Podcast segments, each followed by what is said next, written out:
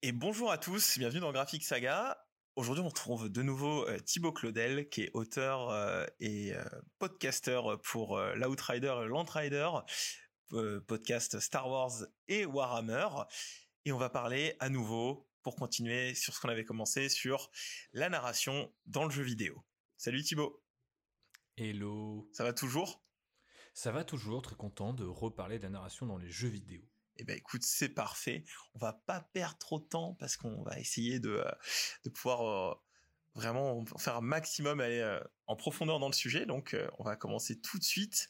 Donc la dernière fois on était, on s'était arrêté euh, euh, sur, t'avais commencé un peu à aborder euh, qu'est-ce que tu faisais, à quel moment t'intervenais Mhm. sur le processus, et t'as commencé à parler sur euh, de Goldorak justement que t'avais bossé euh, sur ce sur ce jeu qui va sortir, c'est Microids, c'est ça qui C'est ça, qui le fait. ouais. Et ton studio déjà, si tu peux me rappeler, c'est Enroad. Enroad. Voilà. Ouais. Et donc, bah, par exemple, tu peux, on va continuer là-dessus, mais est-ce que tu peux me donner des, des exemples de, de projets sur lesquels tu as, bossé?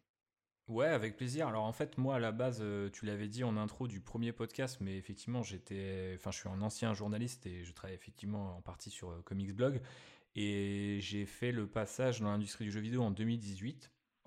Et j'ai rejoint Wargaming, donc euh, cette fameuse société biélorusse dont là aussi je parlais dans la première partie. Et en effet. Euh, et euh, je travaillais en fait en tant que content editor. Donc en fait, je travaillais en- encore une fois sur un site, euh, cette fois pas en journalisme, mais en gros, j'écrivais du contenu pour euh, le site de World of Tanks en Europe et en anglais, donc pas en français. Et euh, donc euh, c'est à cette occasion-là que j'ai rejoint le jeu vidéo, sachant que je travaillais à, à l'époque, ils avaient des bureaux à Boulogne, et en fait c'était pas des bureaux où il y avait euh, du développement, c'était les ce qu'on appelle des équipes de soutien, donc il y avait la monétisation, il y avait le marketing, il y avait le contenu, etc. Et par contre, on voyait passer beaucoup de développeurs. Et on avait l'occasion d'aller bah, dans plusieurs des studios de chez Wargaming. Alors, pour ma part, je n'ai été qu'à Minsk en Biélorussie euh, avant que la, situation la situation Ouais, empire euh, là-bas. Euh, donc, euh, c'était euh, en 2018. Et euh, donc, euh, c'est là où j'ai rencontré vraiment les, les- les développeurs de, de World of Tanks. Et en fait, euh, forcément, en travaillant avec eux aussi sur euh, comment tu présentes leurs features, leurs mécaniques, etc., j'ai appris pas mal de choses. Et surtout, bah, très vite, euh, les gens se sont rendus compte que j'ai d'ailleurs monté un podcast là-bas euh, pour Wargaming euh, sur euh, l'histoire euh, militaire et bah, les tanks de manière générale. Forcément, World of on ne se refait pas. Et, euh, et du coup, euh, ils, ils ont bien vu que j'étais un petit peu créatif et que je cherchais toujours un peu à, voilà, à pousser un peu le, le- le- truc un peu plus loin.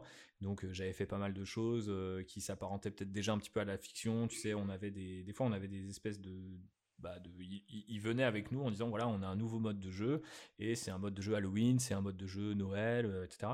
Mais on n'a pas, on sait pas trop. euh, Est-ce que vous avez une idée Euh, Et donc on proposait des idées. Et moi en fait, dès qu'on avait l'occasion de faire ça, je proposais mille trucs et je me disais ah oui pour le mode Halloween, ça sera ah oui je vois que vous avez fait des tanks un peu zombies. Et ben on va faire en sorte que donc je racontais une espèce de petit texte d'intro. Euh, en italique, tu vois, au sommet d'un article, et c'était un peu ça euh, mon narrative Ouais. design à l'époque.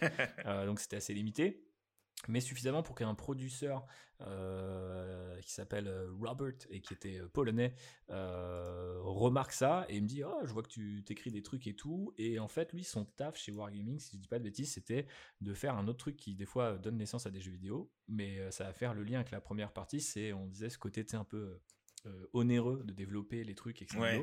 et en fait, des fois, on se retrouve quand on est une grosse entreprise comme Wargaming avec euh, des projets de jeux qui se font pas, mais euh, dont certaines mécaniques, certaines idées, euh, certains assets ou ressources étaient intéressantes. Et en fait, lui, une partie de son taf, c'était comment on recycle ces trucs-là pour potentiellement en faire des jeux qui sont intéressants ou un minimum, peut-être parfois, peut-être même les réintégrer dans, dans World of Tanks ou, ou des futurs jeux de chez Wargaming. Donc, euh, il m'avait proposé de pitcher en fait euh, des fois des, des idées par rapport à des. En gros, il me donnait des contraintes et il me disait voilà qu'est-ce que je peux faire comme monde euh, avec euh, ces idées-là. Et moi, je lui proposais des trucs et il m'avait fait en fait des espèces de fiches. Donc, je remplissais ces fiches quand il me proposait de le faire. Et il se trouve que bah les trucs que je pitchais, tout le monde s'en foutait jusqu'au jour où C'est terrible en fait- comme ça. c'est ça.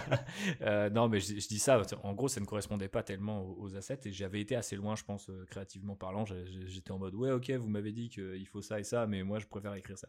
Donc j'étais un peu con et en même temps, bah voilà, effectivement, au début, tu as un côté un peu jeune fou, tu as envie, mais tu sais pas exactement comment ça marche, donc tu fais n'importe quoi.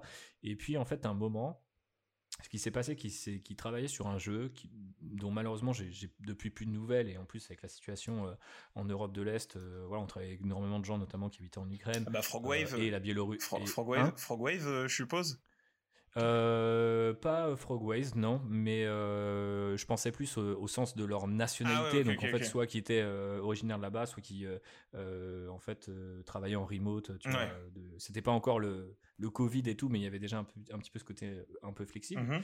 Et, et donc beaucoup de gens ont été, j'imagine, enfin j'ai Wargaming rappelé en fait pour combattre, etc. Donc c'est quand même des mm. sujets un peu chauds. Bon bref, c'est pas forcément l'objet de ce podcast, mais soutien à nos amis ukrainiens et biélorusses qui euh, vivent bah, juste la dictature. Hein. Moi, ça m'est arrivé euh, en 2020. Ils nous ont dit, bah voilà, en fait, il n'y a plus Internet à Minsk, donc on ne sait pas ce qui arrive à nos collègues. Intéressant. Euh, je ne recommande pas cette expérience. J'espère qu'ils vont bien. et donc, à l'époque, ils avaient un projet de jeu. de aussi de combat, d'action véhiculaire, etc. Mais peut-être un peu plus pop, c'est un terme un peu chelou, mais tu vois, un peu moins sérieux, un peu moins historique. Mmh. Et euh, du coup, ils ont dit, euh, ah, il faudrait euh, des personnages un peu des différentes nations, un peu à la Overwatch en fait. J'essaie de pas trop en dire, même si je pense que bon, le jeu a, priori va sans doute pas sortir, mais et en fait, du coup, ils voulaient un personnage français et j'ai Robert, donc ce fameux producteur, qui me dit, écoute c'est un américain qui faisait un peu la même chose que moi sur le côté comme ça chez, chez Wargaming dans un de leurs euh, bureaux là-bas qui a écrit le personnage. Et euh, il me dit le personnage français est désastreux. j'aimerais bien qu'il soit un peu plus authentique, euh, surtout que voilà, il vivait en France depuis plusieurs années et il voulait faire un truc un peu moins cliché, quoi. Et donc j'ai j'ai fait un autre personnage. Et il se trouve qu'en fait, bah, j'ai fait un personnage qui était féminin et en fait, euh, alors je ne sais pas si c'était parce que le personnage était génial, pas cliché ou féminin, mais il y a une de ces trois raisons ou ces trois raisons qui ont fait que bah, le personnage a été retenu pour ce jeu. D'accord. Euh, et donc en fait, pendant un temps, il a été développé, etc. avec ce personnage. Et au final, le personnage, pour la petite anecdote, même à l'époque où on pouvait le tester en interne, ce jeu, euh, le personnage était revenu entre les mains de, de nos amis d'Europe de l'Est qui avaient décidé que elle était peut-être pas euh, conforme euh, au canon de beauté ou de, en tout cas de ce que les artistes voulaient. Les artistes euh, de là-bas, chez nous, le personnage était assez cool et pour le coup pas trop cliché. et là, il était passé vraiment en mode, c'était, c'était là de nouveau un cliché. Donc ça m'avait un peu meurtri. Mais entre temps, on avait eu un personnage qui au moins avait une origin story un peu moins parodique que son père avait un ranch avec euh, des vaches charolaises et l'État lui a tout pris, alors elle s'est engagée dans l'armée pour se venger. C'était vraiment ça. Je, je, le dis avec beaucoup d'amitié envers mes amis américains et je pense que voilà, ils, n'écouteront pas ce podcast, donc je peux me moquer un petit peu d'eux pour une fois qu'on peut le faire dans ce sens-là. Hein. Euh, donc voilà. Donc, et c'était donc un, récit très américain finalement pour euh, un personnage français, parce que le ranch déjà c'est pas commun. Oui, bah non, oui. bon bref. Et du coup, euh, bah, mine de rien, en fait, ça a fait que les gens ont commencé à dire Ah, bah, s'il y a un truc à faire, faudrait peut-être demander à Thibaut, tu vois. Et du coup, euh, bah, je trouvais ça pas mal, mais j'avais un bouquin à écrire euh, chez Ferv. Et j'avais un peu fait le tour de la question chez Wargaming, sauf quand je travaillais sur le narrative design. Mais la partie contenu ne m'intéressait plus, surtout après 3-4 ans de journalisme, tu vois, en ligne et tout, j'en avais un peu marre. Donc je me suis dit, vas-y, je vais partir euh, et je tenterai ma chance. Euh, J'aurai un bouquin, peut-être je pourrais écrire pour le jeu vidéo, et au pire, je continuerai d'écrire des bouquins, et je vais en vivre car je suis génial. Et ensuite, euh, on est arrivé. Euh, donc, je suis parti chez Wargaming en janvier 2020. Vous connaissez la suite. je me suis retrouvé au chômage pendant le Covid avec un bouquin à écrire. Et par la suite, bah, je me suis dit bon, bah, maintenant, il faut que j'aille manger au déconfinement. Et il faut peut-être que je retrouve un boulot dans le contenu. Et en fait, je le faisais, j'ai passé des entretiens et tout, mais je pense que ça me déprimait parce que j'avais un peu goûté à ce que j'avais vraiment envie de faire et c'était dur de passer à autre chose. Et en fait, là, je suis en train de te raconter la story de ma life. C'est pas du tout le genre de projet sur lesquels j'ai travaillé. Mais donc, pour abréger, du coup, j'ai fait un cours de narrative design dont j'ai aussi parlé dans la première partie. Mm. Écoutez, la première partie, elle est vraiment bien. Et, euh, et du coup, je me suis retrouvé après ce. Enfin, en fait, à dire sur Twitter, euh, je fais ce cours de narrative design. Et donc, j'ai un ami euh, qui est scénariste de télévision qui s'appelle Bastien, que je salue, qui m'a dit Ah, j'ai, je connais quelqu'un qui cherche un scénariste pour travailler sur un jeu. Je vois que toi, tu t'y inities via ce cours. Est-ce que tu voudrais les rencontrer? Et c'était les gens de chez Enroad euh, qui m'ont bien fait confiance, alors que techniquement, bah, j'avais jamais euh, shippé, comme on dit dans le milieu, donc euh, lancé un jeu, enfin voilà, été au bout d'une production. J'avais juste fait plein de petits bouts chez Wargaming dont on ne verra sans doute jamais la couleur. Et j'avais fait des cours là-dessus où on faisait des prototypes, mais bien sûr pas des prototypes jouables, quoi. Hein. Donc en fait, ils ont, euh, ils ont été assez cool. Alors après, l'avantage, c'est que j'avais appris un certain nombre de choses depuis le temps, donc j'ai mis un peu ça en pratique, il fallait pitcher. Donc euh, moi, j'aime bien pitcher, j'ai une, école de commerce à la base, j'aime bien faire des petites présentations PowerPoint un peu soignées, ça c'est vraiment un truc qui, que mon cerveau aime faire. Et, euh, et donc du coup, je pense que ça a pas mal aidé. Et après, je me suis retrouvé à donc savoir que le projet, c'est, enfin, pour pitcher, il a fallu qu'ils me, me disent, mais à l'époque c'était secret. On travaillait sur Goldorak, donc j'ai commencé à regarder Goldorak et à adapter ce, cette série animée culte, cultissime en ah France. Bah, bien sûr. Euh, en euh, jeu vidéo d'action, puisque du coup c'est un jeu d'action-aventure en troisième personne pour lequel j'ai travaillé, ce qui est un peu cool, puisque c'est euh, le premier jeu sur lequel j'aurais travaillé de bout en bout, et pour le coup, comme je disais dans le premier épisode encore une fois, très tôt. Euh, depuis la pré-production. Mais c'est surtout un genre de jeu auquel moi j'ai l'habitude de jouer. Parce que bah, on n'a pas toujours la chance de choisir ses projets, donc on prend un peu le projet euh, qu'on a. Et puis bah, des fois, on écrit, euh, je sais pas, un jeu de, de, sport. Je joue à assez peu de jeux de sport, donc j'aurais peut-être eu du mal à en écrire un. Mais là, c'est le genre de jeu que je connais bien et que j'aime bien, donc j'étais content de pouvoir écrire sur ce projet-là. Et donc j'ai travaillé d'abord en freelance pour eux, puis ça s'est bien passé, donc j'ai eu un contrat. Et euh, ce contrat étant à mi-temps, euh, bah, je pouvais faire du freelance à côté. Donc j'ai été voir d'autres studios et euh, j'en ai été voir un que j'aimais bien qui s'appelle Tindalos. Donc eux ils sont basés à Paris, Enroad est basé à Nantes. Et euh, bah, Tindalos m'a répondu, contrairement à beaucoup d'autres studios.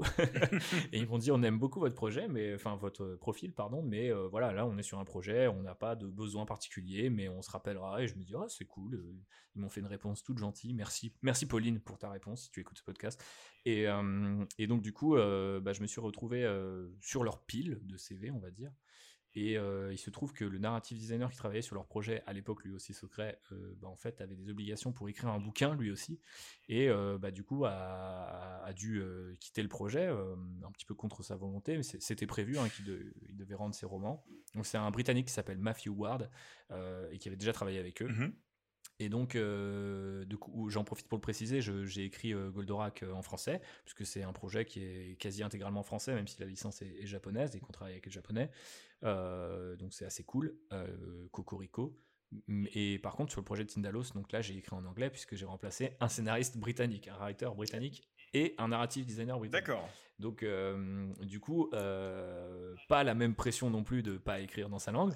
Mais euh, bon, un jour, on me rappelle et on dit Ouais, on aimait bien votre profil, vous vous souvenez? Oui, oui, je vous souviens. Moi, j'aime bien, moi, j'aime bien ce que vous faites. Vous avez fait des jeux Warhammer, je suis fan de Warhammer. Hein. Ouais, ça, ça, se passe bien. Et puis, ils me disent Bon, bah, on travaille sur une licence. Et voilà. Et c'est bon, maintenant, je peux le dire. Mais en gros, la licence, c'était Aliens. Et du coup, donc là, je, je transpire à grosses gouttes en me disant parce que j'aime beaucoup Goldorak. Je suis, pour le coup, je suis vraiment devenu fan de cette. Euh, enfin, je suis vraiment tombé amoureux du, de l'histoire et euh, des persos. Euh, j'allais dire un peu à l'usure, c'est méchant, mais vraiment, j'ai regardé toute la série mhm. et au départ avec un œil un peu curieux en mode bon, faut que j'adapte ça, mais bon, je vais m'arranger. Et il y a vraiment un moment où je me suis dit, mais c'est super Goldorak en fait, c'est extraordinaire quoi. Et surtout de ce de, l'avoir mangé à l'époque pour euh, toute la génération de plutôt de mes parents en mhm. l'occurrence mais euh, je me dis ça, ça a dû être complètement dingue et donc euh, j'ai vraiment eu, cette cette envie, tu vois, d'aller plus loin. J'ai été à l'expo, euh, j'ai lu tout ce que je pouvais dessus, etc. J'étais un peu à la rencontre des gens et j'ai trouvé ça cool. Mais Aliens, là, c'est plus en mode, bon, là, je connais par cœur, tu vois. Donc je suis en mode, ok, je veux ce projet, je vais faire ce projet. Et donc là, c'est un tactical, un jeu de stratégie euh, en vue, euh, en vue top-down. Je fais plein de, noms en anglais, mais effectivement, donc on dirige une escouade de marines. C'est un peu à la XCOM, C'est complètement un peu à la XCOM. Enfin, je dis complètement un peu, donc ça veut rien dire, mais c'est c'est un peu la, note d'intention du projet, c'est un XCOM dans l'univers d'Aliens. Sauf qu'ils se sont rendus compte que, je pense, que faire des trucs euh, euh, un peu en tour par tour avec des, des xénomorphes qui s'arrêtent alors qu'ils sont sur le point de te bondir, ça cassait un peu le, mythe, quoi. Le mythe de la bestiole. Et donc ils se sont dit, on va le faire en, temps réel, et donc c'est plus proche d'un jeu de stratégie de ce point de vue-là.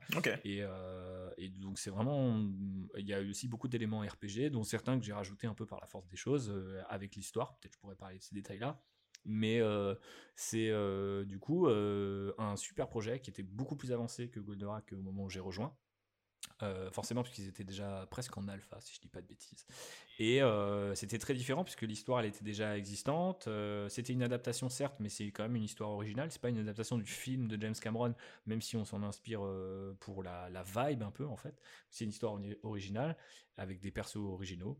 Et donc, c'était en anglais, donc là aussi c'était différent. C'est un jeu beaucoup plus long. Euh, avec des mécaniques euh, systémiques euh, assez complexes que je peux pas encore détailler actuellement, mais il y aura des petits trailers à l'occasion qui vont vous parler de tout ça. Donc c'est Alien Dark Descent, c'est ça? C'est ça, Aliens Dark Descent, effectivement, je, que, que je n'ai pas connu sous ce nom-là à l'époque parce que bah on a des des working titles et des titres un peu provisoires et donc le jeu a été, je n'ai pas pu nommer le jeu, j'aurais bien aimé, mais donc le jeu a fini par s'appeler Aliens Dark Descent et euh, du coup qui est édité par euh, Tindalos comme je disais et euh, non pardon développé par Tindalos et édité par Focus Home Interactive. Et voilà. Et c'est aussi donc un projet assez assez intense parce que bah, j'ai un peu rattrapé le, le train en marche et j'ai repris l'histoire de quelqu'un d'autre. Donc pas mal de mes on va dire, de, mes travaux, c'était un peu de l'ordre de ce qu'on appelle à Hollywood le script doctoring. Sauf qu'en fait, euh, généralement, script doctor, euh, on le connaît pas, il n'est pas crédité, et il est extrêmement talentueux et très bien payé. Donc vous choisissez, rayez la mention inutile par rapport à ce que vous savez de mon travail. mais euh, mais euh, moi, effectivement, c'était plus de l'ordre, bah en fait, voilà, euh, on aimerait bien changer ça. Matt ne peut plus travailler avec nous. On sait qu'on aime bien, par exemple, changer l'ordre d'un niveau. Tu vois, c'était un truc comme ça, tu vois. Donc des, choses un peu comme ça qui font que bah, l'histoire a besoin d'être un peu repensée et de repenser les enjeux, les enchaînements et tout. Donc c'était plutôt un challenge super intense mais du coup, c'était un peu un crash course, comme on dit en anglais, euh, de le faire euh, sur. Euh, je suis arrivé en décembre 2021 et je crois que j'ai à peu près terminé en décembre 2022. Ouais. À peu près. Donc j'avais encore des petits trucs à faire en janvier, en février cette année. Donc c'était très intense et un an de production, voilà, un peu comme je pouvais, en freelance aussi, en parallèle. Et bah après, j'ai de la chance, c'est que les deux studios qui m'emploient, que en fait veulent bien en fait tu vois s'accorder là-dessus me partager. Ah, ils sont tous ils sont, gentils. Oui ils sont très non mais en vrai ils sont, très bien et ça s'est très bien passé avec les deux studios. Et effectivement euh, tout ça pour dire que la version courte c'est j'ai travaillé sur des jeux véhiculaires qui n'ont pas vu le jour chez World of Tanks euh, enfin sur chez Wargaming euh, et dont World of Tanks donc lui lui il a vu le jour pour le coup. Et après j'ai fait un gros jeu d'action aventure et un gros jeu de stratégie voilà pour l'instant. Ok. Qui sait qui sait où ça t'emportera. C'est ça et du coup, avec ce, petit bagage euh, que tu as déjà de, conception de, narrative designer, il euh, y, a des méthodes de dire de narration qui t'ont marqué, euh, qui t'ont un peu inspiré, et, ou d'autres que tu voudrais tester plus tard dans l'avenir? Bah, ceux qui ont écouté la première partie le savent déjà, je pense que, et c'est à la base, je suis quand même plutôt quelqu'un qui est cinéphile parce que j'ai eu très tard en fait accès à, au jeu que je voulais parce que mes parents contrôlaient énormément ce que je ce que j'achetais euh, ou ce que je demandais plutôt parce qu'à l'époque je n'avais pas d'argent pour moi-même euh, mais euh, ouais j'ai ma première console c'est une PlayStation 2 et ah. en fait les gens de ma génération qui sont plutôt des années 90 généralement c'est peut-être plus la, la, PlayStation en fait hmm. ou alors c'est la PlayStation du grand frère tu vois mais donc en fait moi c'est plus la PS2 avec le premier Ratchet and Clank ah. Euh, donc euh, ça, ça date. Hein. Oui, oui, ça commence. Mais, euh, mais, mais, du coup, tout ça pour dire que moi, je, plutôt à l'époque, par contre, je regardais déjà beaucoup de films, etc. Donc je suis très influencé quand même par ce côté qui est très décrié, très encensé. Donc c'est un peu compliqué d'être un peu au milieu. en tout cas, c'est vraiment mon cas. Mais voilà, des jeux très narratifs, très cinématographiques, type The Last of Us, Uncharted, ouais, Naughty Dog, l'école Naughty Dog. Moi, moi, j'adore. Voilà. Euh, je suis assez fan de ça, je suis assez client de ça. J'aime beaucoup. Euh, j'aime beaucoup les jeux d'action-aventure entre mêmes personnes de manière générale et ils les font très bien. Euh, donc j'étais très influencé en fait par cette école un peu plus cinématographique en fait du jeu vidéo que les gens parfois voient, voient d'un œil méfiant ou au contraire pensent qu'il n'existe que ça dans le jeu vidéo et en fait je pense que les deux sont un problème. Après, euh, tu vois, euh, un, jeu, pourtant moi qui suis assez passionné par le fait militaire, l'histoire, etc., j'avais jamais fait. Euh, les, les, du coup, la saga Metal Gear, mmh. et que j'ai rattrapé en 2000 pendant le confinement ou un peu après, enfin un des deux confinements. Donc j'ai fait, enfin voilà, j'ai fait Metal Gear Solid en entier. Enfin tous les jeux je veux dire. Et du coup tu vois l'aspect un peu méta le jeu sur la narration ouais, d'accord. qu'est-ce qui qu'est-ce qui est qu'est-ce qui est vraiment une histoire est-ce qu'il doit retourner la jaquette Snake qu'est-ce que vous avez fait? Vous, vous avez changé le passé? Exactement. et, en fait, tout ça, ça m'a beaucoup marqué. Et en, surtout, en fait, en le découvrant tardivement et au moment où moi, je commençais à être narrative mm. designer professionnellement, beaucoup de gens me disent, mais attends, mais comment t'as attendu autant de temps et ça a dû être bizarre? Et au contraire, j'ai trouvé que c'était super bien parce que je pense que Kojima, peu importe encore une fois les griefs ou les réserves qu'on peut y porter, il y a un côté super objet d'étude, quoi, en bah, fait. oui, clairement. Vidéo, quoi. Clairement, sur Kojima, c'est un personnage qui a, apporté beaucoup quand même. bah, c'est très singulier, hein, tout ce qu'il a, il a fait. moi, j'aime bien, ouais. Et donc du coup, euh, bah, j'aime beaucoup en fait ce côté méta là aussi, tu vois. Après, j'ai pas encore fait, hein, pour le coup, j'ai pas pratiqué trop le côté méta ou euh, pareil le film interactif. Euh, faut s'imaginer que même si Goldorak et, Alien c'est des, gros jeux à l'échelle voilà des jeux indépendants, ça reste des jeux indépendants quoi. Donc euh, en fait euh, on n'a pas 20 euh, minutes ou une heure de cinématique donc en fait le côté un peu cinématographique je, ne l'ai pas forcément moi dans ces jeux là je, le trouve ailleurs et on a plein de méthodes pour rendre le truc épique ou stylé. Mais il faut parfois ruser Bon, je l'ai un peu plus sur Dark Descent parce qu'il y a des interprètes, il y a de la motion capture, etc. Donc en fait, là, ça va pousser plus loin. Mais c'est beaucoup de système D, de démerde et surtout en fait des gens qui sont extrêmement talentueux et qui ont 50 métiers en un et qui arrivent à faire tourner le truc, quoi. Ouais, c'est ça. Euh, c'est pas encore mon cas, mais euh, j'espère un jour je pourrais faire pas mal de choses. Après, euh, du coup, j'aime bien ce, ce, ce, truc-là en fait. de, de, pouvoir être sur cet aspect un peu narratif, et cinématographique. Et après, il y a un truc que fait beaucoup les jeux vidéo et dont on n'a pas parlé depuis. C'est un peu l'éléphant dans la pièce en fait pour ceux qui connaissent le milieu, mais euh, la narration environnementale. Mmh. Donc ce principe euh, de voilà de recevoir un peu l'histoire euh, d'un jeu ou son univers sous forme de fragments, de descriptions d'objets, de, de, de, petits détails cachés dans le décor, etc. Donc ça peut aller très loin et en fait d'ailleurs environnemental est pas forcément hyper parlant parce que c'est pas toujours l'environnement, mais plein non, de mais choses qui s'additionnent. Je pense que, ouais. Comment tu le résumerais Ben, je prendrai un jeu en exemple que beaucoup de gens, je pense, ont fait, Breath of the Wild. Yes. Je pense que ça va parler à beaucoup de gens. Le jeu, il a, il y a, il y a quand tu parles de narration environnementale, Breath of the Wild, c'est, euh, tu prends un bâton, le bâton il prend feu, tu peux faire foutre le feu à la forêt. Euh, il y a de l'interaction avec l'environnement et à côté de ça, tu peux prendre le jeu par à peu près tous les, enfin il y a pas de, il y a pas de limite à ce que tu peux entreprendre. Euh, Mmh au niveau de l'histoire, quoi. C'est vraiment toi qui, qui vient moduler l'histoire à, à, ton, à ta propre expérience que tu veux vivre, quoi.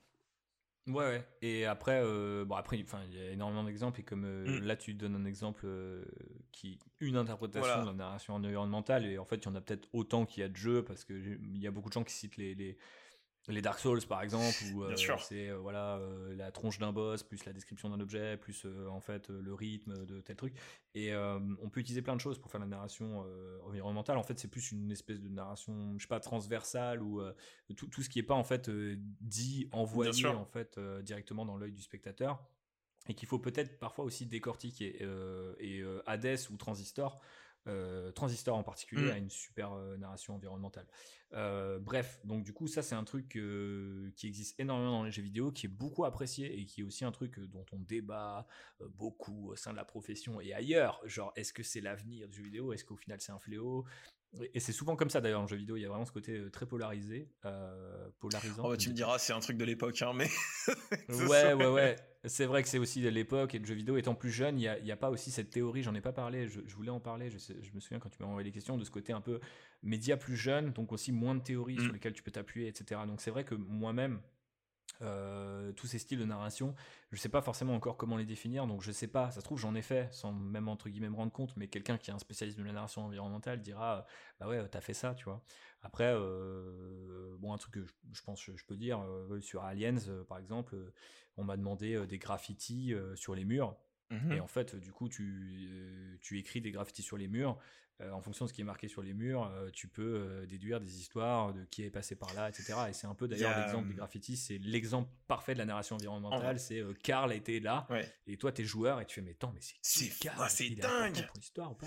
Ça me fait penser à ce que tu me dis en termes de narration environnementale, le, studio Arcane ouais, qui est à Lyon bah, avec leur comment ça s'appelle déjà j'ai mal fait mes devoirs.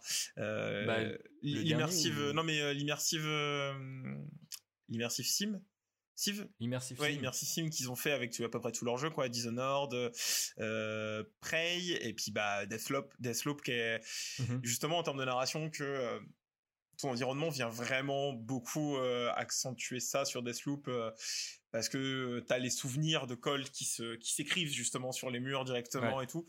Donc là-dessus, ouais, on a pas mal de studios français là-dessus. Et je voulais rebondir, j'en profiter. Alors c'était pas dans les questions et tout, mais Tu, de, tu fais parler de jeux un peu euh, euh, cinématographiques interactifs. Euh, est-ce que tu aimes bien les productions de Dotnode bah, j'ai pas trop. Alors, je sais pas en fait. Pas, je les ai pas tous faites. En fait. Donc, je, je t'avoue que je manque un peu de culture pour pour le dire. je crois que le seul jeu auquel j'ai fait Dontnod, c'est. Alors, c'est peut-être pas le seul parce que j'ai pas tous en tête, mais Remember Me, c'était eux, si je dis pas de Exactement, ouais. Ouais. Et voilà. Après, globalement, pour avoir euh, même un petit peu croisé, euh, alors plutôt euh, sous forme de Discord et de conversations numériques, etc., un peu des gens qui travaillent là-bas. j'ai d'ailleurs une collègue qui travaille là-bas, une ancienne collègue de chez Wargaming. pour la plus la partie effectivement contenu mais franchement c'est des gens que je trouve que, que, je respecte beaucoup et bah ils ont une approche assez quand même enfin c'est quand même des gens qui et c'est aussi ça la beauté en fait du jeu vidéo par rapport à entre guillemets à Hollywood, c'est il y a aussi un côté euh, ça peut émerger des deux côtés de l'Atlantique, si j'ose dire. Et en fait, en France, on peut avoir des studios qui ont posé des bases d'un truc et qui sont assez, euh, bah assez, enfin c'est assez solide. Ouais, on est, et, et, on défend euh, même nous, euh, enfin on tient la, la, dragée haute comme on dit euh, à nos à nos collègues américains, si ce n'est bah, en fait on dicte la donne quoi. Et donc du coup je trouve que c'est ça fait partie de ces studios où j'ai pas mal de déficits hein, de, de, culture et pour le coup je pensais que travailler dans le jeu vidéo ferait que je jouerais plus je joue plus factuellement, mais en fait il y a vraiment un moment où tu es en mode ouais mais là j'analyse trop ce qu'ils ont essayé de faire et ça devient horrible. Et euh, donc des fois il faut vraiment je trouve tu sais le mood un peu en disposition. Ok mmh. vas-y euh, surprends-moi et tout. Et euh, en fait souvent maintenant je donne un peu plus la chance aux indés ou des, des trucs un peu plus petits. Et donc note c'est déjà très gros. Après factuellement voilà j'ai un assez bon souvenir de, de ce jeu là et j'ai un beaucoup de respect pour ce qu'ils font. Donc, euh, j'aurais du mal à répondre à ta question, mais peut-être que tu avais un élément plus précis. Peut-être que eux aussi sont très euh, narration environnementale. En tout cas, ils sont très euh, narration et déjà ça. Ouais, déjà, Life is Strange justement. je, je sais pas si on peut parler de narration environnementale, mais hum, ils viennent apporter dans la narration, par exemple. Bah, je sais que j'en avais parlé dans un précédent podcast, mais il va y avoir une adaptation de, du premier Life is Strange par Amazon. Et en fait, je me demandais comment ils allaient gérer parce que le voilà, c'est pas un spoiler, mais le personnage de Maxine qui est euh, le personnage principal de, du premier Life is Strange, a le pouvoir de remonter dans le temps sur une frame de 5 secondes. Je sais pas si tu, euh, tu vois un peu le truc. Ouais, je vois très en fait, ça c'est vraiment implémenté dans le gameplay et c'est à toi de tu vraiment tu sens que tu fais une connerie, hop, tu remontes le temps même au plein milieu d'un dialogue, t'as aucune limite là-dessus et ça permet de recommencer vraiment, dire voilà attends, on va pas lui dire ça, on va plutôt lui présenter cet objet-là et tout. Et, et je me dis ça c'est vraiment, enfin interne aux jeux vidéo, en termes de série, tu perds forcément quelque chose dans. Bah ouais. Bah, ou même l'exemple qu'on avait pris en première, enfin reprendre un exemple qu'on avait pris dans la première partie euh, de Disco Elysium où tu as ces voix internes où des mm. fois elles enchaînent 6 euh, ou 7 dialogues entre elles, tu es en mode mais ils sont censés faire une série Amazon euh, du coup, comment on fait? Euh, Il y a un freeze frame et il y a des personnages qui se parlent entre eux. Enfin, c'est trop bizarre, tu vois. Et en fait, souvent, effectivement, les, hum, bah, en fait, on se frotte à un truc aussi. Euh, c'est pas forcément que la non linéarité, mais c'est aussi des, des, des, côtés. Bah, en fait, ouais, là, t'es obligé de. Enfin, faut qu'il y ait plus que trois personnalités si tu veux bah, garder bien sûr. ce système d'addition. Ou alors, faut que ça soit, enfin, je sais pas, des split screen. Enfin, il y a des moyens d'adapter les choses. Mais en fait, c'est pas du tout la même quand tu es actif et que, par exemple, dans le jeu, donc ces différentes euh, personnalités te donnent des indices sur ce que tu devrais dire ou mhm. pas. Et en fait, tu fais, ouais, mais quand t'es spectateur, tu t'en fous des indices. En fait, tu veux savoir quel est le personnage. Et, de base, en fait, il y a aussi ce truc dont on n'a pas parlé, mais cette tension un peu entre est-ce que j'incarne un personnage et je m'y identifie ou est-ce que je suis le personnage? Et il y a vraiment ce côté, en anglais, on dit d'ailleurs player character, et donc en fait, c'est vraiment, mmh. on se confond quoi. Et il y a plein de jeux, y compris des jeux très linéaires ou très narratifs et très cinématographiques comme The Last of Us, où en fait, du coup, il y, y, a un peu une confusion de est-ce que on est Joël ou est-ce que on est une, une des versions de ce personnage. Et euh, bah ouais, plus t'as de choix en plus, et plus c'est compliqué. Et typiquement, bah, ce que tu disais aussi sur Life is Strange, j'imagine c'est un peu la même chose. Parce que bah, du coup, si tu remontes dans le temps, euh, c'est des mécaniques où euh, c'est pas la même chose de les activer toi-même et de, de recevoir cette information que de la donner en fait. C'est ça, exactement. Euh, je ne sais plus de quoi on parlait. Dontnod, mais oui. Oui, on parlait de Dontnod. voilà, c'est ça. C'était juste pour un petit aparté vu que tu parlais de jeux euh, euh, très narratifs et tout, que ça te plaisait, avoir un peu ton ressenti. J'ai un déficit, mais promis, non, mais promis à eux, je rattrape. Il n'y a pas de déficit à une époque où il y a 10 jeux vidéo qui sortent par semaine, 15 films et 32 séries. Est-ce qu'on peut parler réellement de déficit? Et donc, euh, avec tout ça, est-ce qu'on a, t'as des, des méthodes pour écrire? Est-ce qu'on a des, des, des techniques, des, des, dans les cours que, que dont tu as parlé euh, Qu'est-ce que oui. oui. il y a plein de techniques dans les cours. euh, non, mais Kurt, c'est quelqu'un qui, pour le, pour le coup, par rapport à la jeunesse du média, je pense, a, bon, s'est inspiré de beaucoup de gens, y compris, bah, en fait, ce qui se faisait notamment sur parce qu'il y a quand même des trucs assez. Euh, il y a beaucoup de gens, par exemple, au cinéma qui ont théorisé en fait hein, euh, comment on fait une bonne histoire, euh, c'est quoi un peu les trucs qu'il faut, les étapes, etc. Et donc en fait, je pense que lui s'est basé sur pas mal de ces choses-là parce que ça l'intéressait beaucoup. Il a essayé de faire en fait une digestion de là-dessus et donc lui nous a filé pas mal d'outils là-dessus. Donc c'est plus des outils. Je sais pas si on peut parler vraiment de méthode, même si ou des techniques, mais c'est c'est quand même pas mal utile. En tout cas, moi, je, m'en suis servi systématiquement sur tous les jeux sur lesquels j'ai travaillé depuis que je les connais. Donc, euh, il a notamment un outil qu'il appelle euh, le narrative euh, voice, je crois. Donc, en fait, c'est un espèce de, tableau. pour ceux qui connaissent un peu le marketing, c'est un peu comme le SWOT ou ces outils de positionnement, en fait. Et c'est une espèce de truc où tu vérifies si c'est cohérent, si tu as bien mis les trucs au bon endroit. Donc, il y a le il y a effectivement le, la narrative euh, Will, je crois, la narrative Voice, euh, pas mal de trucs aussi sur le lore où en fait euh, il est parti de. je peux pas tout dire parce que il, est prof, donc je vais pas donner tous ses secrets. mais en fait, pas mal de choses effectivement qui sont de l'ordre du plutôt du du spell check en fait un peu tu vois tu te dis ok je fais ma grille et je regarde si c'est à peu près au bon endroit si tout va quoi après après, je suis pas quelqu'un de. Il y a, différents types de. J'apprends un petit peu, hein, mais différents types d'auteurs, de gens dont la fiction s'intéresse. Euh, souvent, on dit euh, il y a les architectes, les jardiniers, par exemple. Je sais pas si tu connais cette, cette métaphore. Non, mais euh, je viens de l'apprendre. les architectes, c'est plutôt des gens qui ont, des, qui ont un énorme plan. Et donc, en fait, il faut qu'ils aient conçu absolument tout le building mhm. pour se mettre au travail. Et il y a plutôt les jardiniers, c'est-à-dire ils plantent une petite graine, ils vont arroser de temps en temps ils regardent un peu comment ça pousse et ils improvisent au fur et à mesure. Est-ce qu'il faut que je plante, etc. Donc, pour le jeu vidéo, je pense que c'est aussi assez vrai, même si c'est un peu plus dur d'être un, jardin. soit tu es un peu un architecte en panique euh, ou soit tu es un jardinier qui doit euh, vraiment beaucoup parfois arroser, bombarder d'engrais tout le bordel, donc c'est pas ouf. Euh, mais c'est voilà, aussi les exigences du jeu vidéo dont on parlait dans la première partie. Mais il y a aussi voilà beaucoup de gens qui jurent par la structure de manière globale et d'autres gens non. Et en fait, le problème, c'est que le jeu vidéo n'a pas encore énormément de théories, donc il y a énormément de débats. Euh, moi, j'ai un Twitter très narrative design, donc euh, les gens sont en mode euh, est-ce qu'il faut vraiment parler de troisième acte alors qu'on n'est pas, tu vois. Et t'es un peu en mode en fait, faut parler. Enfin, ça, fait un peu. j'ai plein d'expériences, donc je peux vous le dire. Mais en tout cas, moi, ça marche. En fait, la structure, j'en ai besoin quand je suis bloqué ou quand on est au début du projet. Et après, j'oublie un petit peu. Et après, si à un moment il y a de nouveau un doute ou qu'il y a un truc sur lequel il faut qu'on retravaille, je reviens à ça. C'est une sorte de cadre en fait, et c'est pas du tout pour moi euh, euh, du carburant en fait. Ça, ça, marche pas, ça me motive pas en fait de dire ah ouais c'est conforme, la structure est bonne et tout. ça devient des maths et j'aime pas les maths, donc ça marche pas avec moi. Et, et donc euh, je, je, suis, je suis pas vraiment dans ce truc là si tu veux.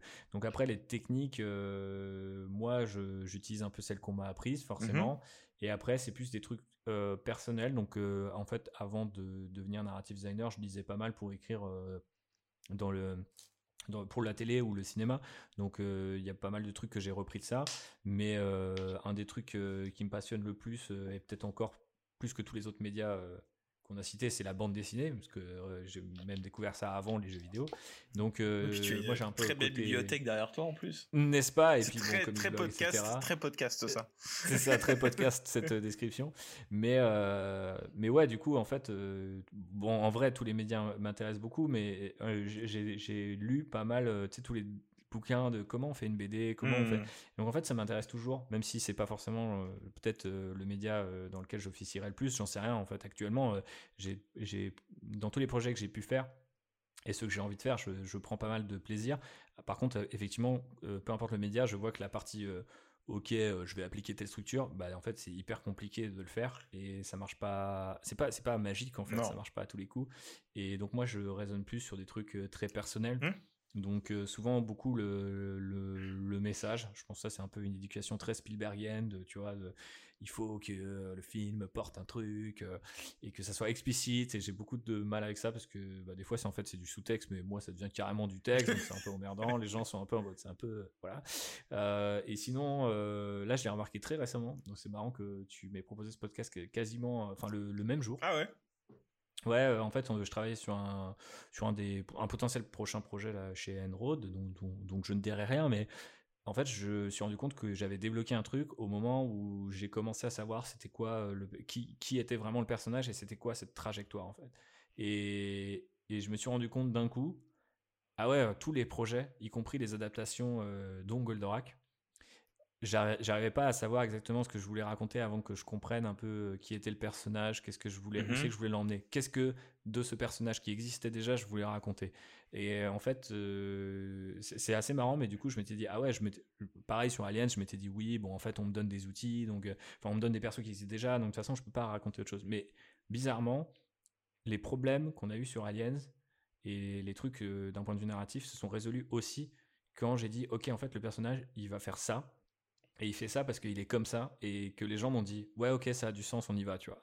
Et du coup c'est bizarre mais je me suis dit en fait ok moi mon truc ça doit être il doit avoir un espèce de facteur humain de en fait je comprends mieux les humains que les structures. Donc du coup c'est plus facile de raisonner comme ça. Et ça, et ça faisait euh, des semaines que enfin pas des semaines mais euh, une, ouais, une bonne semaine que je travaillais sur un projet. Et je me disais mais je ne, je en fait ce projet n'aura pas d'histoire il n'aura qu'une narration fragmentée un peu chelou euh, parce que je ne vais pas y arriver en fait. Et d'un coup euh, ça a pris un peu du sens et on s'est posé aussi la question de bah ouais bah du coup en fait euh, est-ce que par rapport à ce personnage on pourrait pas tenter tel type de narration? Et en fait là d'un coup tu vois tout a un peu découlé. Donc c'est un peu une méthode que je recommande un peu aussi aux gens tu vois je suis pas non plus en mode faut écrire une bio complète du personnage mais plutôt qu'est-ce où c'est qu'on veut où c'est qu'ils commencent où c'est qu'ils veulent aller et qu'est-ce qu'on quel voyage on les fait faire pourquoi etc bon c'est un peu comme ça que moi je procède visiblement. Ok. Et, euh, et d'ailleurs pour rebondir un petit peu là-dessus euh, tu parlais de bah, Goldorak Alien tout ça. Ça fait quelque chose de, de poser un peu sa patte sur des, des quand même des Alien, ça reste un monument euh, du cinéma et tout, donc. Euh, bah, c'est, là j'ai le torse qui se gonfle. C'est là aussi c'est pas trop euh, podcast, mais peut-être que les gens ont, entendu mon souffle un peu coupé en mode genre ouais, je suis quand même un peu fier. c'est bizarre, mais j'ai eu beaucoup d'excitation comme je racontais au, moment où ils mm. m'ont proposé, et pareil pour Goldorak parce que même si je partageais pas ce et l'équipe de toute façon Goldorak est beaucoup plus jeune que cette fameuse génération Goldorak, et je le dis pas voilà de manière méchante, mais donc j'étais déjà extrêmement, euh, tu vois, euh, fier. Et mais c'était différent. J'avais pas euh, reçu le choc. Aliens, j'avais forcément reçu le choc et surtout que Aliens, parmi tous les trucs autour de Aliens, est absolument mon préféré. Donc je me dis waouh, quand même c'est incroyable. Le premier jour, je tremble comme une feuille et en fait on commence à bosser et je crois que je me suis rendu compte qu'on retravaillait sur Aliens quand le projet a été annoncé, tu vois. Mais genre vraiment à aucun moment je me suis dit, en fait je me disais ouais c'est cool et tout, franchement mon métier il est stylé, j'ai pas à me plaindre, mhm. je fais toutes les heures, j'encaisse tous les coups, rien à foutre. Donc j'étais vraiment déter, mais j'avais pas ce côté ah là là ça fait quelque chose, vraiment, euh, tu sais. Puis en plus bah, souvent on faisait des projets en, secret, ouais, tu pas vraiment frimer. Donc, euh, euh, pour le coup et puis je, je fais je quand même très attention à ça. Donc, euh, tu es un peu en mode, ouais. Euh, je me souviens qu'on avait des noms de code sur Aliens. Donc, quand on était au restaurant, il fallait dire, euh, oui, alors la créature. et donc, voilà, c'était assez marrant. Enfin, je sais plus, c'était rigolo. Donc c'est libérateur quand c'est annoncé et tu fais waouh ok c'est super cool et donc je ne mentirai pas je suis extrêmement fier et de travailler là-dessus c'est complètement un rêve de gosse je crois que je réalise pas en fait le problème c'est que j'ai l'impression que je vais pas réaliser en fait c'est-à-dire pas au sens waouh c'est tellement fou que je vais pas réaliser je suis dans un rêve de princesse et je vais pas me réveiller mais je, pense qu'en fait malheureusement ça devient un taf un taf euh, le, meilleur que j'ai pu avoir euh, et qui est assez génial. Mais en fait, je crois que à chaque fois, ça me fait un truc. Euh, j'ai vu le trailer sur la, qui, sortira sans doute quelques semaines après ce podcast, mais sur la partie narrative en fait de de Alias Dark Descent.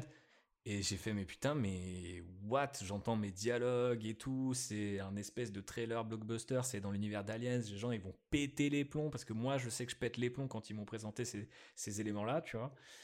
Et je sais que c'est moi qui les ai écrits, mais je suis un peu en mode, euh, ah, on a bien galéré sur ce truc-là, tu vois.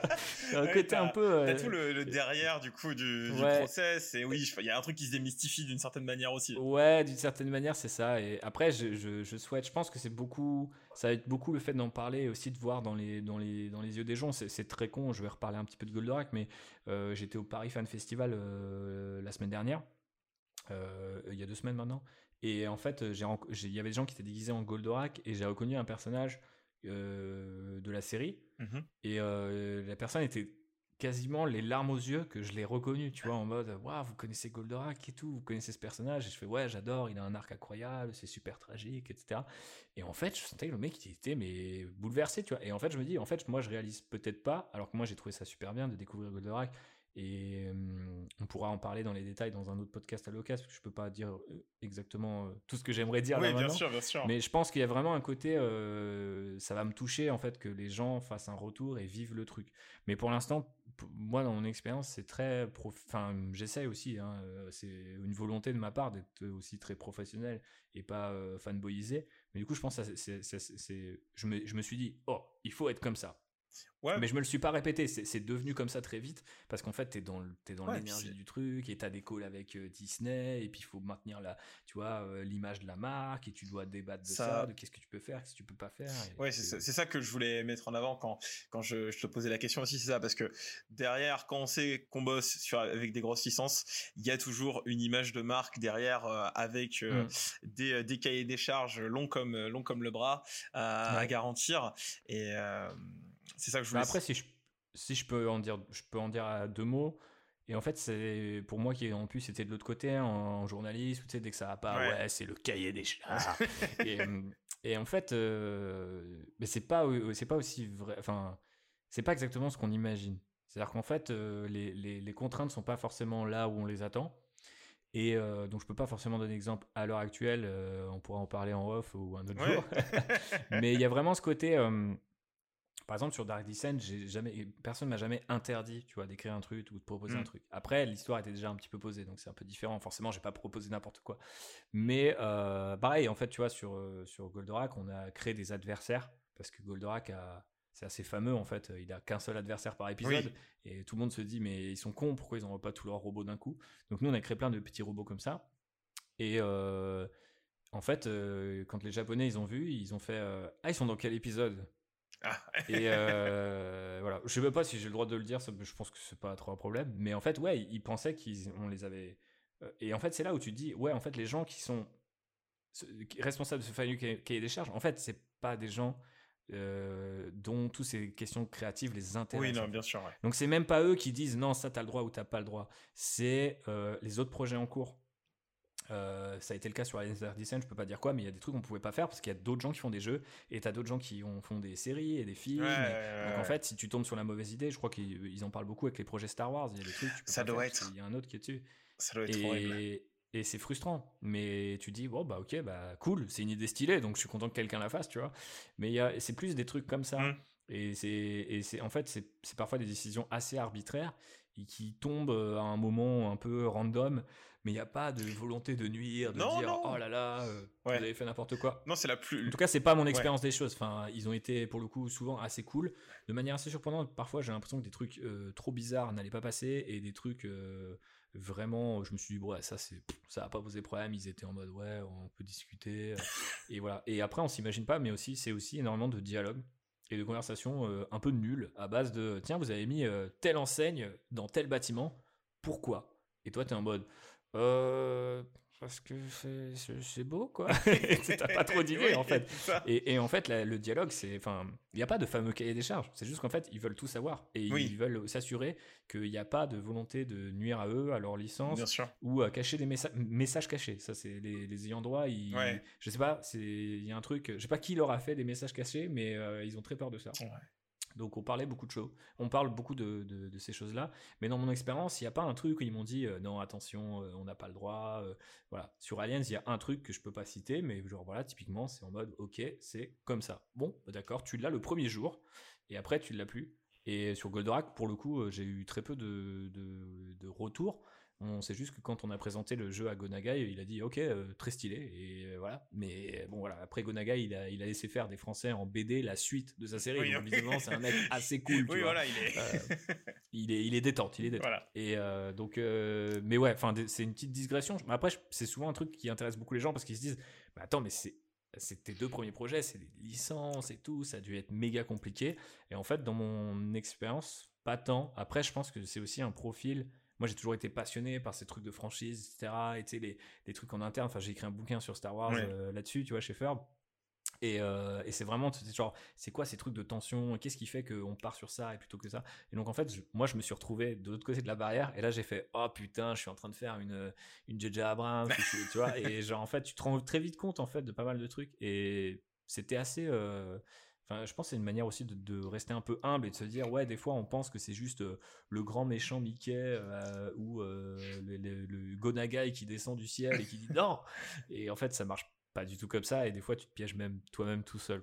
Donc voilà, j'apporte un peu de nuance. Eh ben, c'est pas sans vouloir tirer des pompes non plus. Non, mais, c'est intéressant parce que bah, ça, change, ça change de, des avis qu'on peut avoir, même si bien sûr euh, tout n'est pas euh, blanc ou noir hein, euh, là-dessus, mais c'est vrai que on a toujours, comme tu l'as, tu l'as mis en avant, ce petit fantasme de oh là là, les cahiers des charges sont très compliqués, notamment dans l'imaginaire collectif que les Japonais sont des des par, exemple Nintendo, je sais que euh, on a on a dans l'image en prenant euh, Pokémon que euh, Pokémon c'est impliable, personne peut bosser sur la licence, ah ils, strike tous les les, les fans les fan project, tout ça, c'est et comment dire de ce que j'avais vu aussi sur par exemple, le film Détective Pikachu, les Pokémon avaient été imposés avant celles, ceux qui devaient apparaître et mmh. tout ça.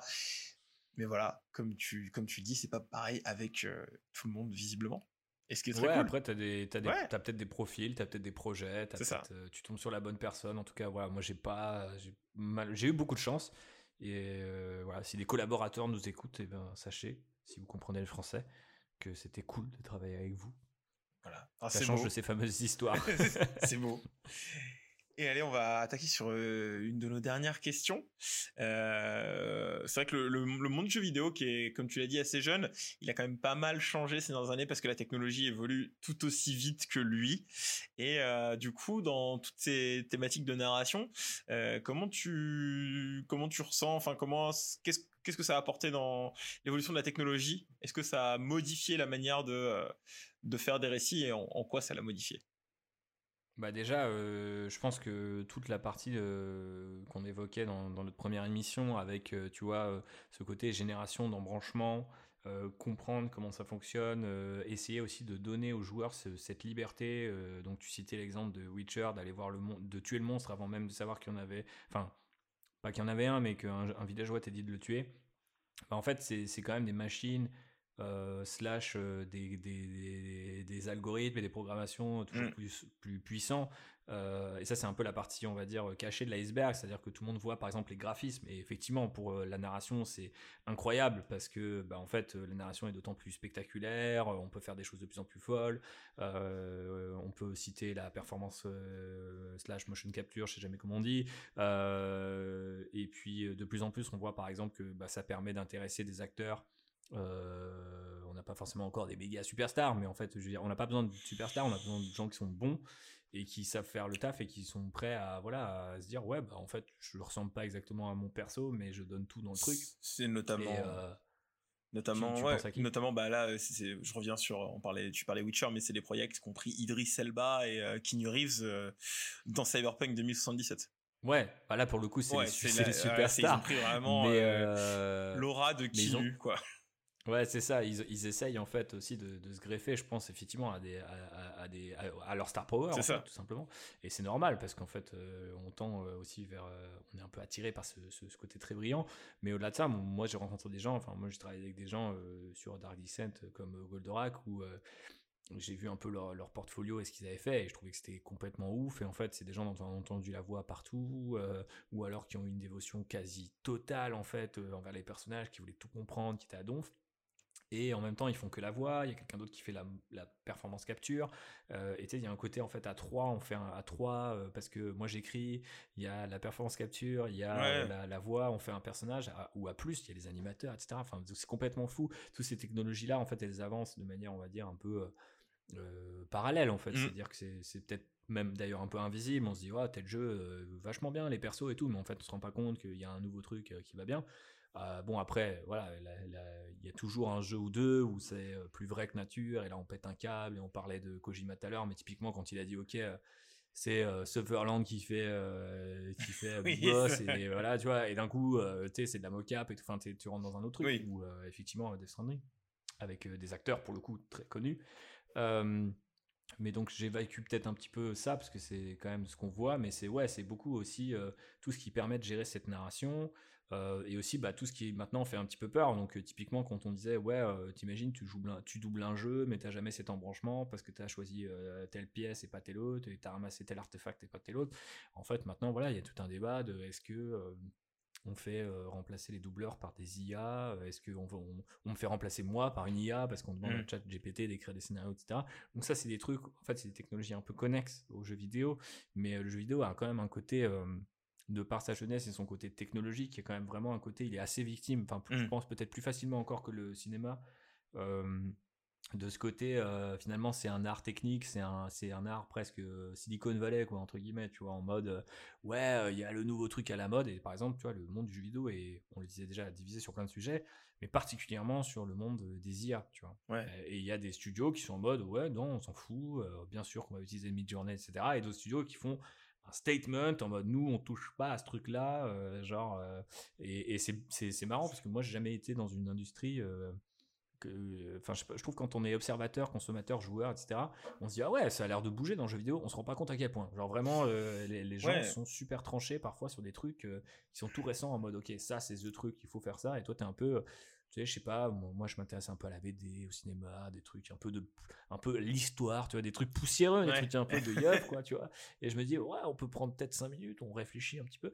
Et, euh, et non, en fait, c'est ultra dynamique, quoi. Mais en fait, moi, je trouve que c'est ça qui fait aussi que c'est ultra stimulant de travailler dans, dans ce métier-là. Enfin, cette industrie-là. Mais effectivement, en fait, euh, la technique, qui arrête pas de repousser, parce que comme je disais euh, tout à l'heure, enfin, tout à l'heure dans l'émission précédente, c'est euh, ce côté, euh, bah, en fait, on fait tout ex nihilo. Donc il n'y a même pas un truc sur lequel on se dit, bon là, on a atteint un plateau, donc en fait, ça sera comme ça pendant quelques années. Non, tu vois, par mmh. exemple, je sais pas, je pense même aux effets spéciaux, ça avance toujours mais d'un coup euh, ils ont fait euh, leur stagecraft ou le volume là de The Mandalorian et mm. c'est devenu le truc les films ils utilisent. Et puis peut-être que dans quelques années ce sera autre là, il y a Cameron qui a sorti son Avatar et qui a poussé le truc euh, à fond et tu fais ok d'accord. Et pour le coup Avatar c'est intéressant parce que la façon dont Cameron filme Avatar 2 j'ai regardé les making of c'est très proche de la façon dont il a fait le jeu vidéo. Parce qu'en fait du coup lui il veut tout contrôler hein, c'est aussi enfin enfin je sais pas si c'est volontaire en mode c'est un contrôle fric mais du coup en fait du coup il contrôle tout comme nous on contrôle tout mais du coup il doit tout faire. C'est à dire qu'en fait, s'ils sont sous l'eau, bah, faut comment on fait pour que les mouvements aient l'air réalistes, comment la lumière, comment on fait. Euh, j'ai vu un truc comme quoi, du coup, bah, vu qu'il filmait sous l'eau, euh, les capteurs mocap, on les voyait plus parce que la lumière rentrait pas assez. Oui, il a, ouais, puis il a, oui, il a, il a développé la mocap euh, sous l'eau, en fait. C'est ça. ça. Et donc en fait ça c'est très typique du jeu vidéo en fait de comment la technologie elle avance. C'est mm. dire des fois en fait par le côté en mode tiens on pouvait pas le faire maintenant on peut par nécessité on va être obligé de toute façon et donc on y va comme ça. Là récemment tout ce qu'a montré Unreal sur euh, le truc, tu, cliques, tu as une texture, tu le mets sur un... Ça aussi, en fait, l'accessibilité, en fait, euh, c'est un truc dont, je sais pas, maintenant on a des smartphones, on peut faire des films et tout, c'est hyper facile. ça, ça n'arrive pas encore trop arrivé pour le jeu vidéo. Enfin, il y a Unity, voilà, qui a, fait pas mal de trucs pour les indés, etc. Mais c'est quand même assez, c'est quand même encore assez technique. Et je pense que le côté un peu, tu vois, justement user-friendly, très tech, des applications et de, tu vois, avec GAFA, Silicon ouais, je vois le délire. Il n'y a aucun problème, tu fais ça tout seul, tu peux faire ça en mangeant, je sais pas quoi. Et ben en fait, ouais, c'est aussi, enfin, c'est une technologie aussi qui est moins sexy, mais très clairement, nous, euh, quand on voit, euh, voilà, ok, alors voilà ce que tu peux faire sur Unreal, et là tu cliques sur un truc et tu le poses sur un objet et bam, il a une texture de pierre. Mais c'est vraiment ce qu'ils ont montré, tu vois, récemment. Et du coup, tout le monde est en mode genre, waouh, attends, euh, t'as pas besoin d'acheter un asset, t'as pas besoin d'en créer un toi-même, enfin, t'as pas besoin de regarder un tuto comment en faire un, enfin, c'est insensé. Donc après, ça veut dire que tout le monde se retrouve un peu avec les mêmes outils, mais voilà, c'est des choses aussi qui révolutionnent euh, comment on peut faire un jeu et comment, euh, par exemple, un truc indé peut avoir l'air hyper euh, chiadé sans dépenser, je sais pas, des millions de dollars de budget. Donc, c'est super intéressant. on s'éloigne un peu de la narration, mais encore que, enfin, c'était aussi un peu mon objectif en passant dans ton podcast, c'était aussi de dire la narration, c'est pas que les dialogues, c'est pas que les cinématiques, c'est énormément de choses. Et moi, je sais que souvent, sur Goldorak par exemple, à l'époque on était la pré-production, j'étais un peu en train de me dire ah ça serait cool qu'on ait tel environnement parce que en fait on est au Japon et en fait ça ça symbolise tel truc et les artistes étaient en mode ah bah ouais trop bien on va pouvoir faire un asset donc moi je dis n'importe quoi mais tu sais enfin oui je vois je, pas forcément ça mais c'est le cliché du cerisier ah ouais on va faire un cerisier en fleurs et donc là il y a le mont Fuji il y a le mont Fuji un alors il y a le il y a le mont Fuji dans le jeu puisqu'il est dans la série animée. Mais, donc on est quand même voilà on n'est pas non plus au temple ninja au sommet de la colline avec les mecs qui citent que des expressions euh, d'animé. Mais forcément, on, reprend des éléments euh, japonais. Mais voilà, euh, les technos, en fait, qu'elles soient obscures ou non, visibles ou non, il y a toujours, en fait, ça va toujours forcément bouger les lignes de la narration. je, je, regarde si j'avais pas pris d'autres notes. Mais ouais, en fait, tous les outils, notamment, à mon avis, tous les trucs qui démocratisent beaucoup ça, parce que en fait, je sais pas aussi si c'est la technologie, mais il y a énormément de partage en fait dans le jeu vidéo et notamment là, vous pouvez après ce podcast, euh, tapez euh, GDC Game, euh, Developer Conference sur YouTube. Et en accès libre, vous avez les gens qui vous expliquent comment ils ont fait des choses aussi variées que pourquoi la hache de Kratos est stylée. Et en fait, tu as les mecs voilà, qui ont fait ça, qui viennent expliquer.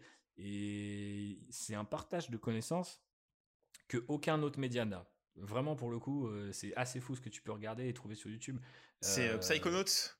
Psychonauts là euh, qu'on a sorti euh, alors je sais plus le nom du studio je viens de le manger euh, qu'on sorti tout un documentaire euh, sur le développement de Psychonauts. Ça dure je, sais pas mais c'est le truc le plus complet que j'ai jamais vu. C'est hyper passionnant et ça rejoint totalement ce que tu disais.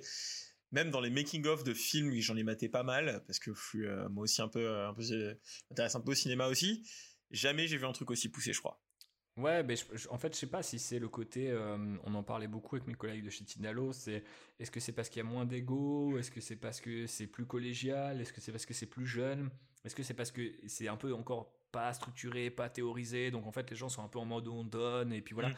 Euh, enfin, c'est attention, hein, c'est une industrie qui est très compétitive. Euh, il y a des, des, des, gens qui sont licenciés tous les jours parce que machin, parce qu'il y a tel géant du, du jeu vidéo qui a, qui a, fait une connerie, mais ou qui a des problèmes financiers.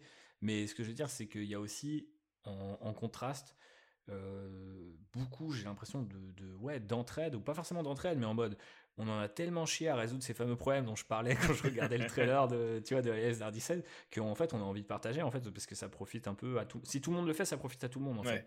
Et je pense que c'est, euh, c'est un peu ça qu'il faut retenir. Euh, et ça aussi, c'est hum, une autre forme de technologie. Alors après, ça, c'est ça c'est mon petit côté auteur, tu vois. Tu m'as parlé de technologie et moi, je te parle de la science humaine, euh, voilà, et, pas que la science technologique.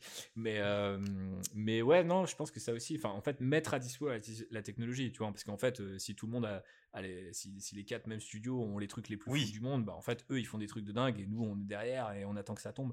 Et c'est pas trop comme ça que fonctionne le jeu vidéo, j'ai l'impression, et ça, c'est plutôt très, très cool.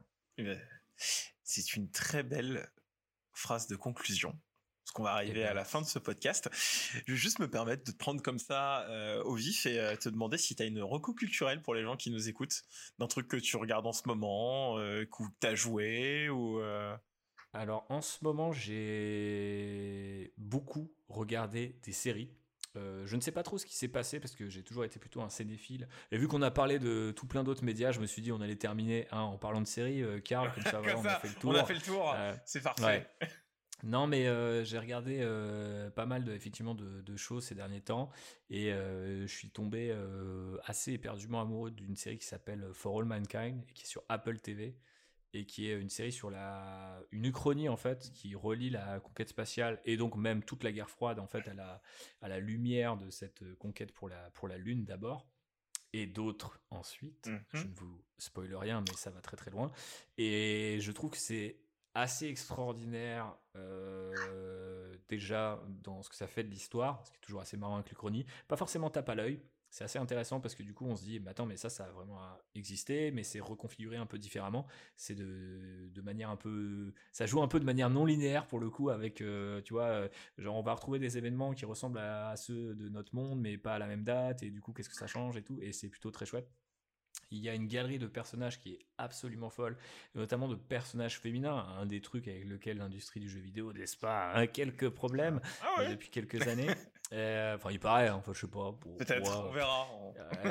c'est après tout, c'est fait que pour les bonhommes. Mais euh, non, euh, van à part, moi je trouve c'est, moi, enfin, moi c'est aussi comme ça que je fonctionne. C'est-à-dire que des fois quand je vois, ah ouais, putain, c'est vrai, c'est chaud, les persos féminins, c'est toujours un peu les mêmes, c'est toujours un peu, voilà, sexualisé, etc. On pourrait ramener de la diversité.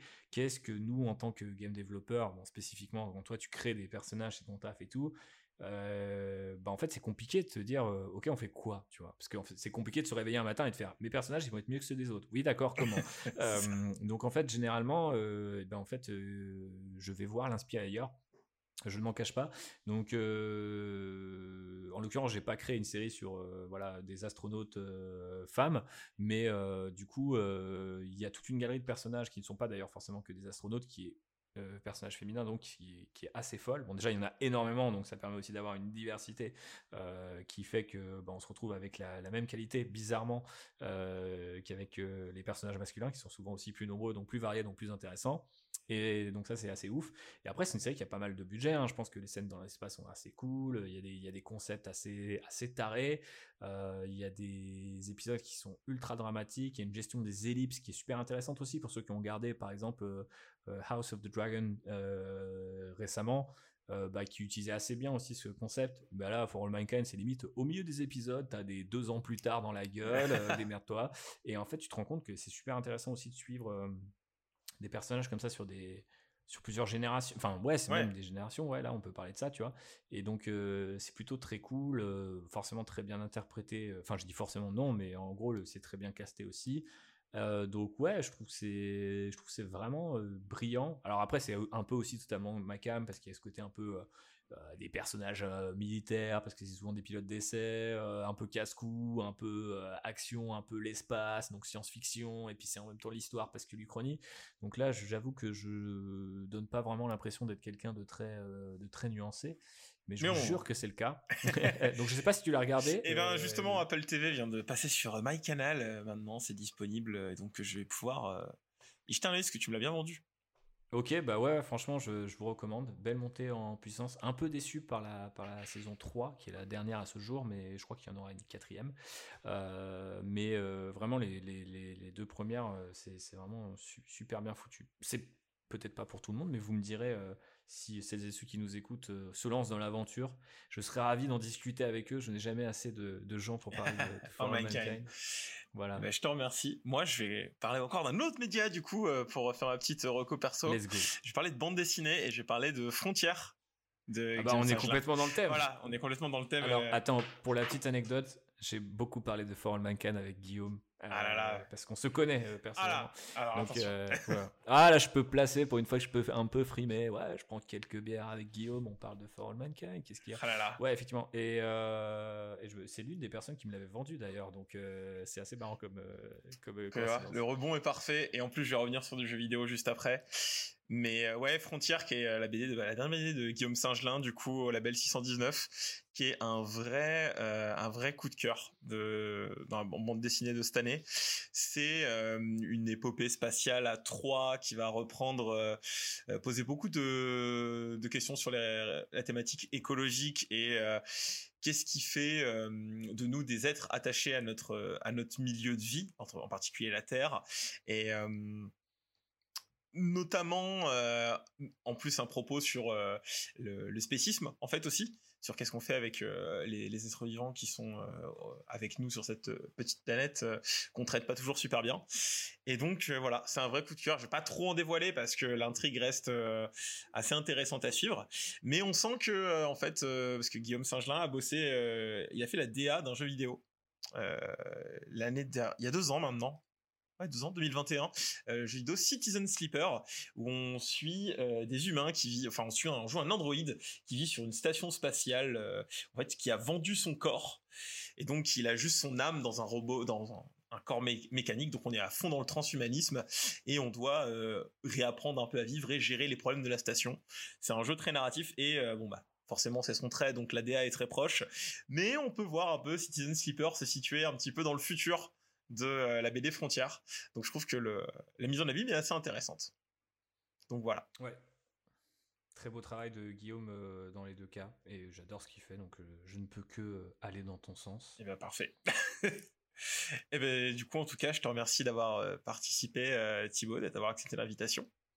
Ben, je t'en prie, euh, merci à toi. Vraiment, sincèrement, je le redis pour euh, ceux qui auraient peut-être commencé par la partie 2 et vont vouloir aller dans la partie 1, c'est une sorte de préquel, il y avait toutes les réponses.